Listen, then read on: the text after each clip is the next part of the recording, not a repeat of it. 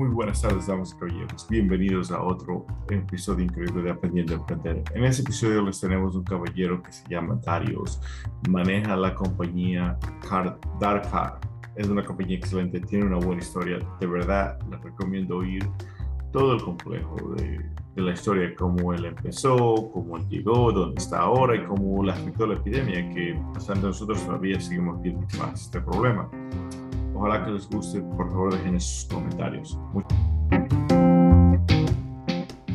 Muchas gracias.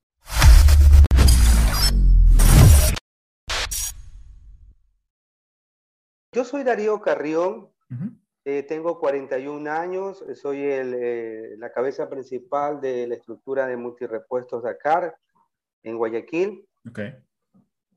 ¿Y dónde, de dónde de usted era? ¿Nacido en Guayaquil y criado en Guayaquil? Yo soy, yo, yo, yo soy eh, nacido aquí en Ecuador, en la ciudad de Guayaquil, provincia del Guayas, 100% guayaco. um, ¿Cuánto tiempo tiene su compañía? Ya, actualmente nosotros la, la, la, creamos en el 2015, vamos a tener realmente ya seis años. Eh, bueno, vamos para siete años realmente y, y eso. Ok, me suena muy bien. Uh, cuando empezó su compañía, ¿cuál fue la razón para empezar la compañía? Bueno, realmente yo trabajé prácticamente alrededor de 22 años en relación de dependencia. Luego de eso, y ante un, una iniciativa que tuve para emprender mi negocio, fue que eh, la compañía donde actualmente estaba laborando eh, cerró sus puertas aquí en Guayaquil, liquidó prácticamente a todo el personal y a muchos reubicaron, a muchos no. Yo estaba en el grupo de los que no podían ser reubicados porque eh, yo tenía mucho tiempo en dicha compañía y como que no encajaba eh, como pieza en la nueva compañía que habían formado, bueno, con la que tenían afinidad dicha empresa, no, no había perfil para mí, pues, no había perfil para dicho potencial, por así decirlo, ¿no? Porque era o ir a competir con el jefe de repuesto que ya estaba ahí, o simplemente que siga el jefe repuesto cuando para entonces estaba allí y en el caso liquidemos al señor Carrero. Entonces me terminaron a mí, digamos, liquidando. Ok, entiendo muy bien. Uh, una pregunta, y, uh, y, es porque hemos tenido diferentes uh, personas eh, en esas audiencias, porque ya tenemos unas cuantas, unas 12 entrevistas. Y ¿Puede darnos una idea de más o menos con el monto que empezó su compañía? Porque hay gente que aquí ha empezado literalmente con unos 800 dólares, hay gente que ha tenido que vender el carro, sacar 3 mil dólares, hay gente que ha empezado con 10 mil. Con más o menos cuánto usted pudo empezar su compañía? Ya. Yo empecé mi negocio con alrededor de 9 mil dólares. Para entonces 9 mil dólares. Uh -huh. Con esa cifra fue con la que yo arranqué. Prácticamente yo empecé con un capital de casi 9 mil dólares, exactamente, lo que redondeé. Y comencé yo a comprar repuestos, a crear, eh, a sacar mi ruta, a formalizar mi empresa, pero no tenía instalaciones. Entonces me acuerdo tanto que yo cogía mi, mi laptop y mi, mi, maleta y me iba a hacer base a la gasolinera de la móvil. Bueno, los guayaquileños ya saben, deben saber a qué, se, a qué se refiere cuando yo digo la gasolinera de la móvil aquí en la Carlos Julio. Entonces yo me iba ahí con la mentira de tomarme un café y efectivamente sí, me tomaba el café y ahí me quedaba todo la mañana hasta la hora del almuerzo con el café que no se acabara poco a poco. En ese entonces, esa, la gasolinera era como quien dice mi estructura, mi, mi empresa. Ahí yo la llegaba, oficina. me conectaba, exactamente, la oficina, bien dicho, y allí cotizaba yo por correo las licitaciones que ya me comenzaban a llegar por medio de un portal llamado aquí en Ecuador, se llama En Parte. ¿sí? Entonces, yo vendí mi idea a todos los seguros que trabajaban para entonces, para mí, bueno, que yo trabajaba para ellos cuando estaba en relación de dependencia, y lo que fue en sí es, eh, le vendí la misma idea, pero ahora a nombre de propio, por así decirlo. Entonces, eso es lo bueno cuando tú trabajas en relación de dependencia, formar buenas amistades, buenos negocios, para cuando tú emprendas, a la contraparte no le causes la duda, no le generes ahí una duda, más bien, ve, mira, va a hacer lo mismo, pero ahora a nombre propio. Vamos, ayudémosle, démosle la mano. Entonces, yo no tenía instalaciones. Entonces, yo me iba allá a la gasolinera a tomar un café y ahí cotizaba, me conectaba a Wi-Fi, hacía proformas y todo. Luego me retiraba cuando ya veía que me quedaban viendo mucho y ya me iba. Ya también ya me alzaba y luego al siguiente ya comenzaban a llegar las órdenes de compra y comenzábamos ya, por ejemplo, como no tenía crédito así nomás en ninguna parte, me tocaba pagar en efectivo y vender a crédito y eso es lo riesgoso, que muchos no saben y, muchos que han empezado como yo a la misma altura, ya muchos han cerrado. Manejar el tema del crédito es un tema muy, muy delicado, eh, tiene que tener mucho tino y, y, mucho más que nada análisis, ¿verdad? Pero para entonces era así, comprábamos de contado y vendíamos a crédito, es decir, yo veía mi ganancia en 30, 45 días. Y allí poco a poco fuimos haciendo la bolita hasta que alquilamos un local, eh, le dimos más duro con mayor fuerza a Multirepuestos Dakar y actualmente ya estamos con algunas aseguradoras al momento, talleres, eh, viajamos a provincia, a la península, eh, visitamos mucho lo que son los, los almacenes de repuestos. Hay muchos nichos de mercado aquí que no han sido muy atacados, por así decirlo, comercialmente, y es allí donde nosotros estamos dando las facilidades incluso de un crédito informal, con tal de saber dónde el señor vive y lo conocen, y comenzamos ya a dar créditos, digamos, de 15, 20 días, y comenzamos a ver eh, la venta y la rotación de inventario. Dos, dos, preguntas adicionales que, me, que, que, tengo, que quiero aprender, porque sinceramente yo vivo en los Estados Unidos y hay bastantes cosas que por eso necesito la asistencia de Gilson, porque no entiendo cómo funcionan ciertas cosas de allá. Eh, la primera cosa era, ¿cuál fue el motivo por qué emprendió su compañía? ¿Era porque tenía que trabajar, tenía que alimentar a su familia o quería dar empleos a la gente o, o simplemente siempre quería ser dueño de algo suyo? Ya, verás, Realmente yo, como te dije al inicio de esta reunión, yo trabajé en relación de dependencia ya 22 años. Realmente yo cuando emprendí este negocio, eh, yo tenía eh, alrededor de más o menos 34, 33, 34 años y había trabajado en relación de dependencia 22. Entonces, ya como que yo, yo mismo me dije yo, o sea, ya es la hora de, vamos a ver qué tal nos va, de arriesgarnos, y como la inversión era muy, muy poca, yo dije, bueno, si perdemos, perdemos la uña más no el dedo, entonces vamos a ver qué tal nos va. Ya igual, este, ya a la edad de 34, 35 años, para aquí, para Guayaquil es un poco, no, no es difícil, pero ya te comienzan a analizar mucho por la edad, ¿no? Entonces yo dije, no, vamos a emprender el negocio y vamos a ver si sacamos más adelante a la familia con el tema ya de trabajar en relación de eh, independientemente, ¿verdad? De allí, normalmente yo sí trabajaba en relación de dependencia, pertenecía a una compañía y por lo menos trabajo tuve para entonces. Ok, entonces usted, sí, eh, usted sí, tenía una familia cuando ya empezó todo su emprendimiento. Claro. Oh, exactamente. Okay. Entonces, eh, lo que quiere decir, este, más bien lo que se enfoca en la pregunta, es que si alguna vez tenía pensado tener su propio negocio o fue por la situación lo que pasó, que los liquidaron y, tocó emprender? Sí, exactamente. Yo creo que fue un mix de las dos cosas. O sea, ya estaba yo hace rato eh, que quería yo emprender, pero no tenía ese empuje.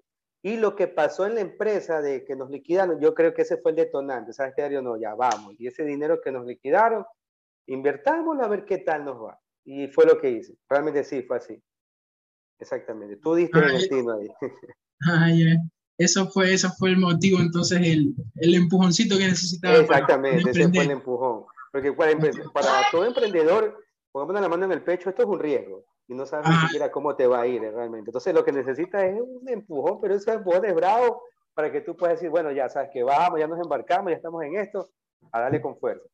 Claro, y precisamente por eso mucha gente eh, eh, tiene miedo de dejar su trabajo para emprender eh, en algo, en una idea que uno tenga, porque dice, una de las cosas, el dinero que tengo ahorrado lo voy a invertir para emprender, voy a dejar el trabajo y cuando acuerda se va todo abajo, se queda sin trabajo, sin, sin el dinero que tenía guardado y, y, ese es el miedo que tiene mucha gente de emprender.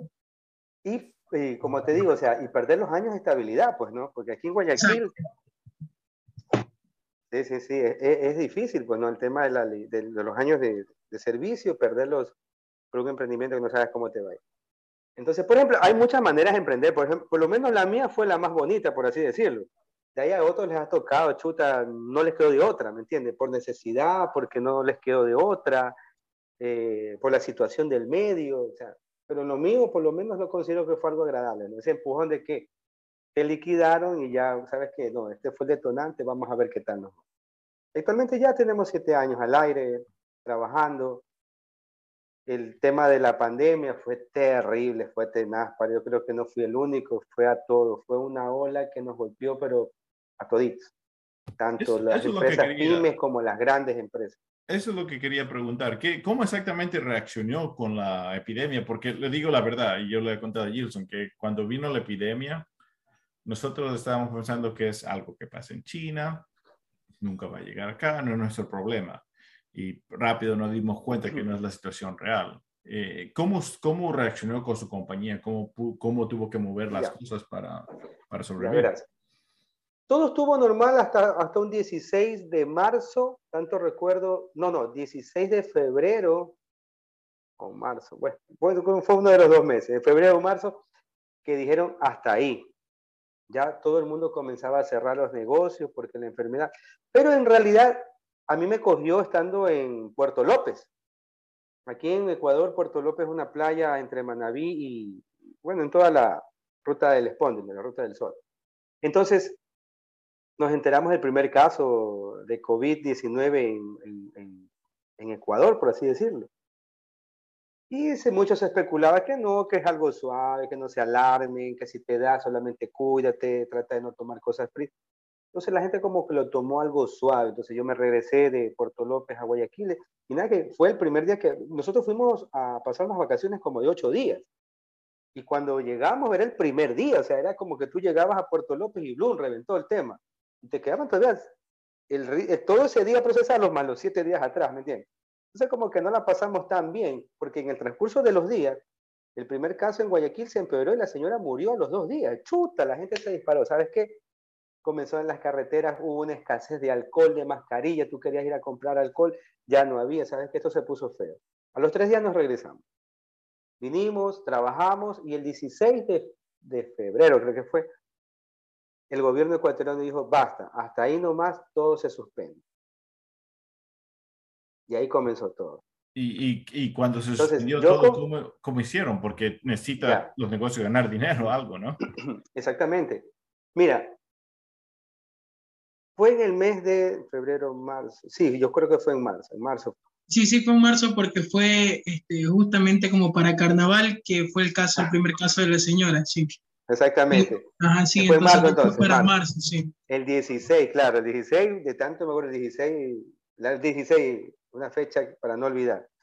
Entonces, continuando con el tema, entonces, todo se suspendió. Como tú sabes, ya hasta la fecha ya tenía algunos años ya en mi negocio, ya tenía crédito con proveedores, crédito en la banca, me había endeudado con patrimonios adquiridos porque el negocio estaba excelente, eh, me compré una camioneta, bueno, no me compré, renové mi vehículo, eh, aposté un par de patrimonios, invertí, los compré para mí, la banca me apoyó, me financió, eh, todo iba muy bien, hasta ese 16 que todo se suspendió.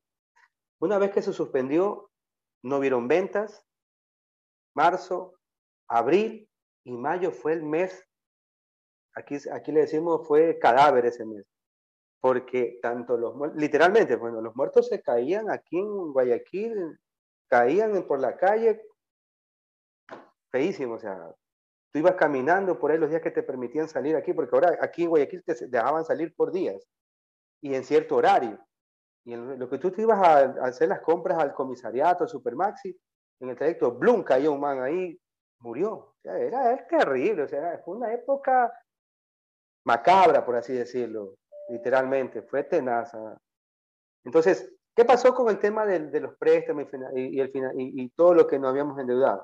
En el negocio, todo lo que habíamos vendido hasta la fecha, nadie lo pagó porque todo estaba suspendido. Sin embargo, habían cheques que se habían girado, cheques que ya tocaban ser cobrados. Entonces, todos esos cheques se cayeron, fueron devueltos, la banca nos amonestó. Eh, la banca para entonces no entendía porque recién se estaba como que dice, adaptando a la necesidad del momento, ¿no? Y entonces para ellos fue fácil, simplemente cheque que no tuvo fondo, regréselo, Bloom. Y aquí un cheque protestado te cobran el 10% del valor del cheque. Es decir, si el cheque fue por 2.500, Aparte de que cuando ya tengas fondos, cobran sus 2.500, tú tienes que pagar el 10% de ese cheque, 250 a la Superintendencia de Banco y Compañía. Imagínate, 6, 8 cheques que se giró para entonces y de los 6, 4 o 5 salieron protestados. Fue terrible. Encima, nosotros teníamos ya, como te, indiqué, como te indiqué al inicio, a lo largo de esta conversación, nosotros no habíamos renovado el vehículo, aposté en dos patrimonios. Entonces, esos créditos tenían débitos bancarios automáticos. Entonces, no tenías ingresos por las ventas que no habías hecho, pero sí tenías cobros por lo que te habías endeudado acá. Fue terrible, o sea, cuando ya más o menos por el mes de mayo, junio, ya comenzaron a dar cierta flexibilidad para que uno pueda presencialmente unas, unas horas, pero el mayor porcentaje lo hagas desde casa, la famosa, el famoso trabajo eh, desde casa, el trabajo virtual.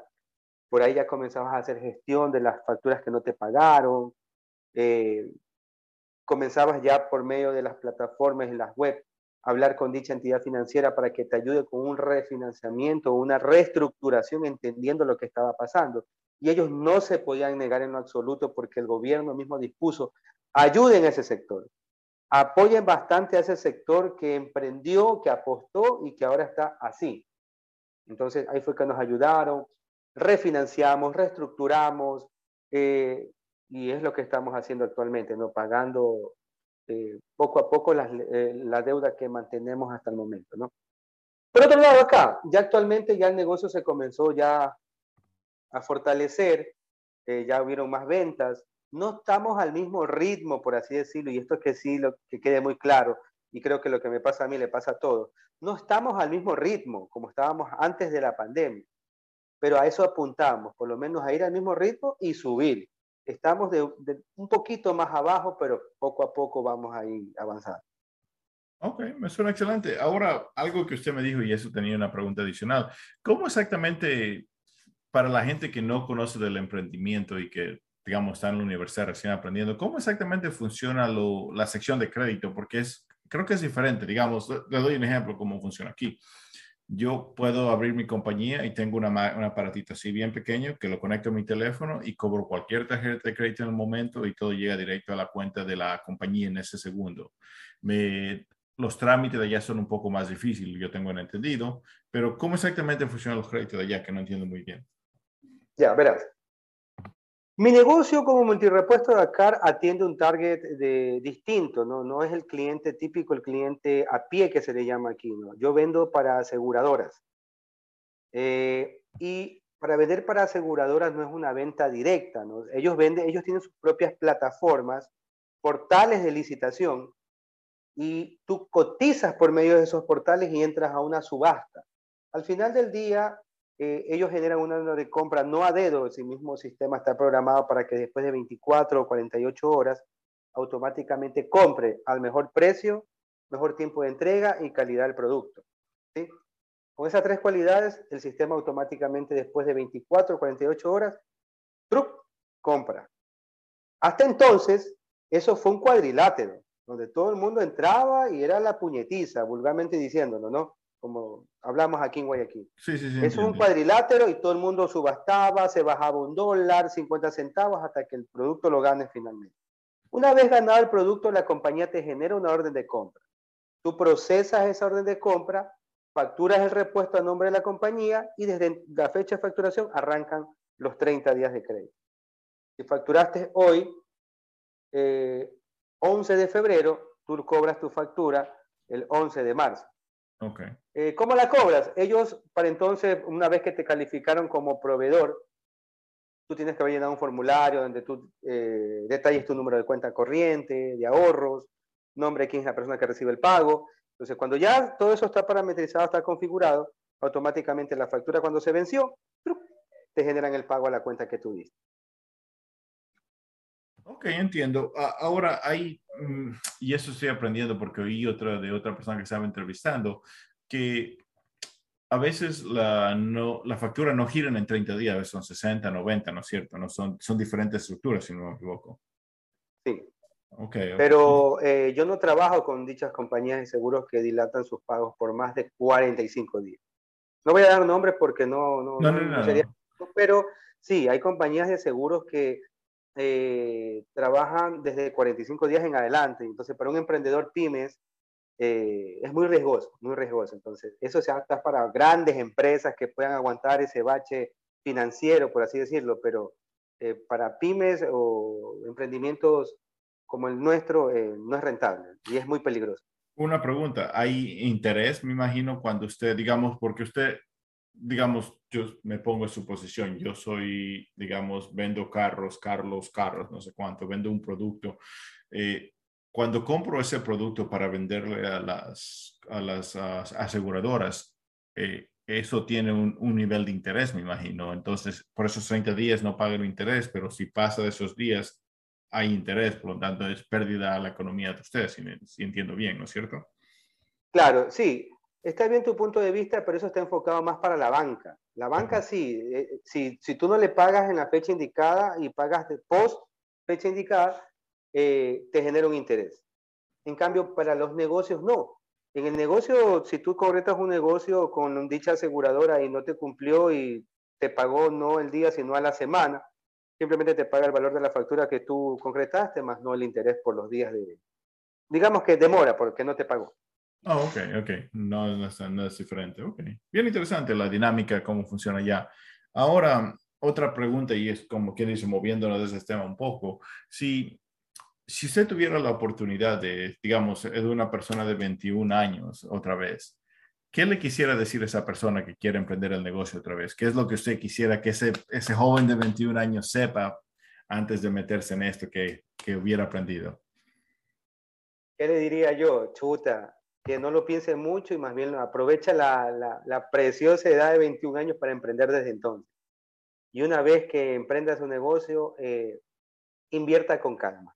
Invierta con calma y no se aboque porque el negocio fue muy bien y se endeudó con muchas cosas. Ah, Eso le diría. ¿Hay algo específico que usted quisiera haber sabido, como quien dice, además de no endeudarse, que digamos quiero saber cómo administrar a la gente, cómo administrar el financiamiento, o hay algo que le gustaría que alguien sepa en el futuro? No, lo que pasa es que todo lo aprendes en el día a día, estando, digamos, en, en tu proyecto, por así decirlo. Porque tú, pudiste, tú pudiste haber estudiado economía, administración de empresas y todo, pero nada es como cuando estás administrando tu propio negocio. Créeme, los conceptos no son los mismos no son para nada los mismos. Aquí te toca ajustarte muchas veces a lo que dice el cliente. Ok. Entonces, sí, sí, exactamente. Eso, eso pasa, porque por ejemplo, eh, aquí en Guayaquil, por lo menos yo tengo estudios de economía. Y ya en mi negocio, eh, todos los conceptos están por los suelos de lo que tú aprendiste versus a lo que vives en la realidad. Totalmente distinto. Una de las cosas que también quiero preguntar, y eso honestamente lo dejo abierto para toda la gente que también esté oyendo la audiencia, está la opinión, ¿qué es lo que usted cree que como emprendedor le gustaría ver en Ecuador? ¿Qué es lo que usted quiere que vea que cambie, que, que le gustaría el apoyo, como quien dice? ¿Qué, qué le gustaría oír?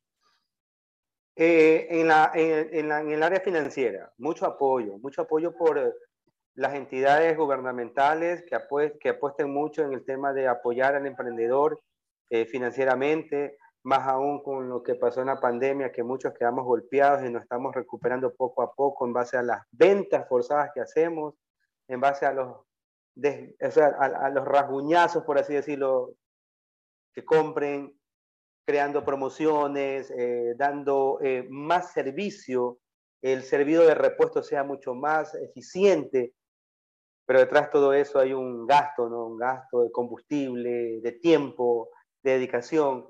Y todo lo haces para qué? Para mejorar tu cifra de facturación al cierre de mes, pero eh, con el fin de cumplir con tus obligaciones, pagar sueldos, pagar las deudas y eso. Pero si tuviéramos el apoyo de la banca en ese aspecto, sin tener que poner muchas limitantes, créemelo, tuviéramos una mejor oxigenación de flujo de capital, por así decirlo. Ok, es lo que, si no me equivoco, lo que aquí llama más líquido, en otras palabras, un poco más, efectivo. Efectivo. Ok. ahora, para la gente joven y los emprendedores, porque de verdad, este programa es para asistir a los emprendedores. ¿Qué porcentaje de todo eso usted cree que, porque usted ya, como quien dice, porque le digo así, las estadísticas dicen lo siguiente aquí en Estados Unidos y puede ser diferente en Ecuador. Primero, un emprendedor abre aproximadamente entre 5 o 7 negocios.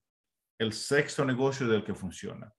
95% de los negocios que empiezan caen en los primeros 5 años. ¿Qué parte de eso usted cree que tiene que ver con la suerte, con el trabajo duro, con, con, con el ambiente? ¿Qué, ¿A qué usted le contribuiría lo más, como quien dice? Bueno, desde mi punto de vista, eh, bueno, acá se maneja tres años, ¿no? Si, por ejemplo, para tú ser persona de crédito, eh, mínimo tu emprendimiento debe pasar de los tres años. Si pasa de los tres años, eres bien visto financieramente, hey, sí, vamos, apostemos en, ese, en él porque ya tiene más de tres años con su RUC al aire, activo y no cerrado. Pero si pasa los cinco años, increíble. acá en cambio son con tres años.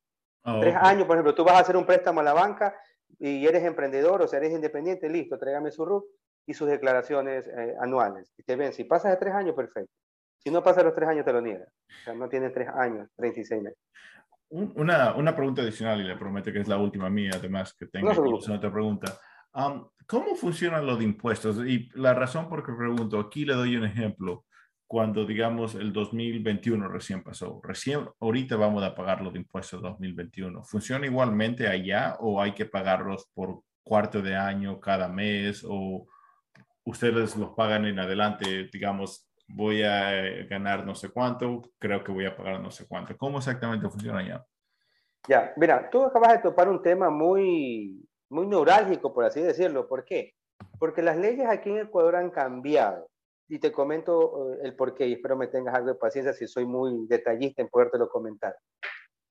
Hasta el 2021, todos los emprendimientos, eh, y no solamente los emprendimientos, sino también las microempresas y empresas, eh, podían facturar tanto manual o electrónicamente con una leyenda que diga contribuyente régimen microempresa. ¿Por qué hizo el gobierno eso? Porque hay muchas compañías que evaden impuestos.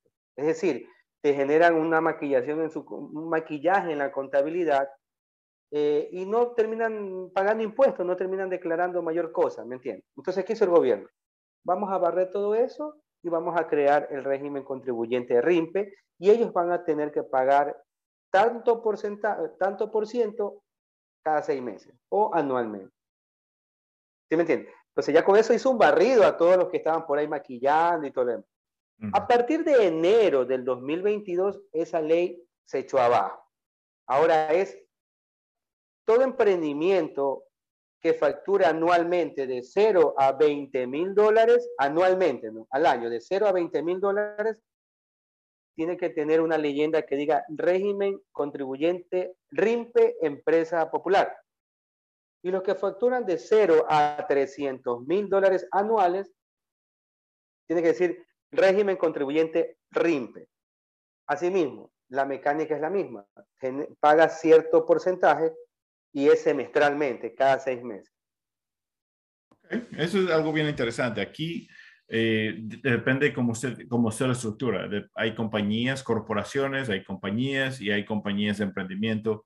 Hay unas que pagan cada cuarto, hay otras que pagan anual y hay otras que pagan, como quien dice, cuando llegan a cierto nivel, eh, el complejo es mucho, mucho más grande por lo tanto hay, pagan diferente, pero es bien interesante, son un poco... Sí, sí, acá, y eso, y antiguamente lo hacías mes a mes, pues, ¿no? Oh, wow, eso sí. Ahora, en cambio, ya no, con esa nueva ley es cada seis meses. Ok, ok, entonces como un poquito de asistencia para el emprendedor, porque no hay que, no hay algo adicional. Sí.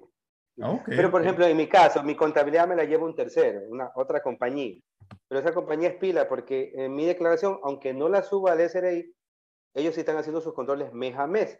O sea que cuando ya le toque el primer semestre declarar, no tiene que estar en el momento digita, baja información y todo, ya tienen todo mes a mes. Lo que hacen es subir, tenga y vaya.